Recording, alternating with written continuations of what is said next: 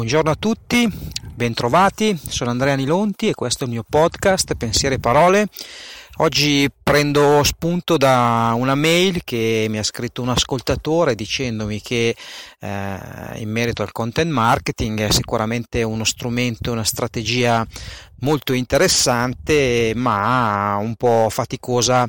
da approcciare, quindi mi chiedeva se era possibile avere qualche delucidazione. Eh, allora, mh, mm,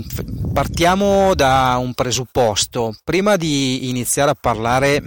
dei contenuti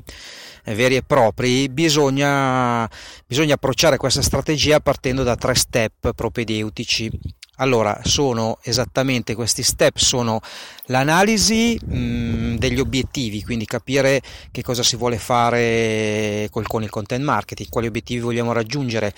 eh, un'analisi della clientela di cui un po' vi ho parlato già parlando di comunicazione strategica ed è un punto di contatto che hanno la comunicazione strategica e il content marketing e bisogna poi anche analizzare il contesto, il contesto in cui ci, ci si muove, in cui si opera, in cui la nostra azienda opera.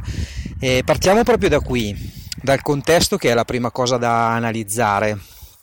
Eh, dunque, per contesto si intende uno il periodo storico, perché per esempio questo momento storico che è eh, governato da una crisi creata dal coronavirus è sicuramente differente, quindi cercare di analizzare il contesto e come i vari soggetti che operano, clienti, competitors e via dicendo, nel contesto particolare è sicuramente un primo passo. Seconda cosa è proprio il mercato da analizzare e per mercato intendo uno cosa stanno facendo i competitors sul mercato in ambito marketing, questa è la prima cosa, ma poi bisogna capire anche il mercato vostro di riferimento se ha delle regole precise a cui nessuno può sottrarsi e che tipo di valori mediamente eh, vengono veicolati nel vostro mercato di, di riferimento. Questo è il primo step la prima fase di un'analisi che, ripeto, prosegue eh, per andare ad analizzare gli obiettivi eh, di un'eventuale strategia di content marketing e per eh, analizzare anche la tipologia dei clienti. Una volta fatti questi tre step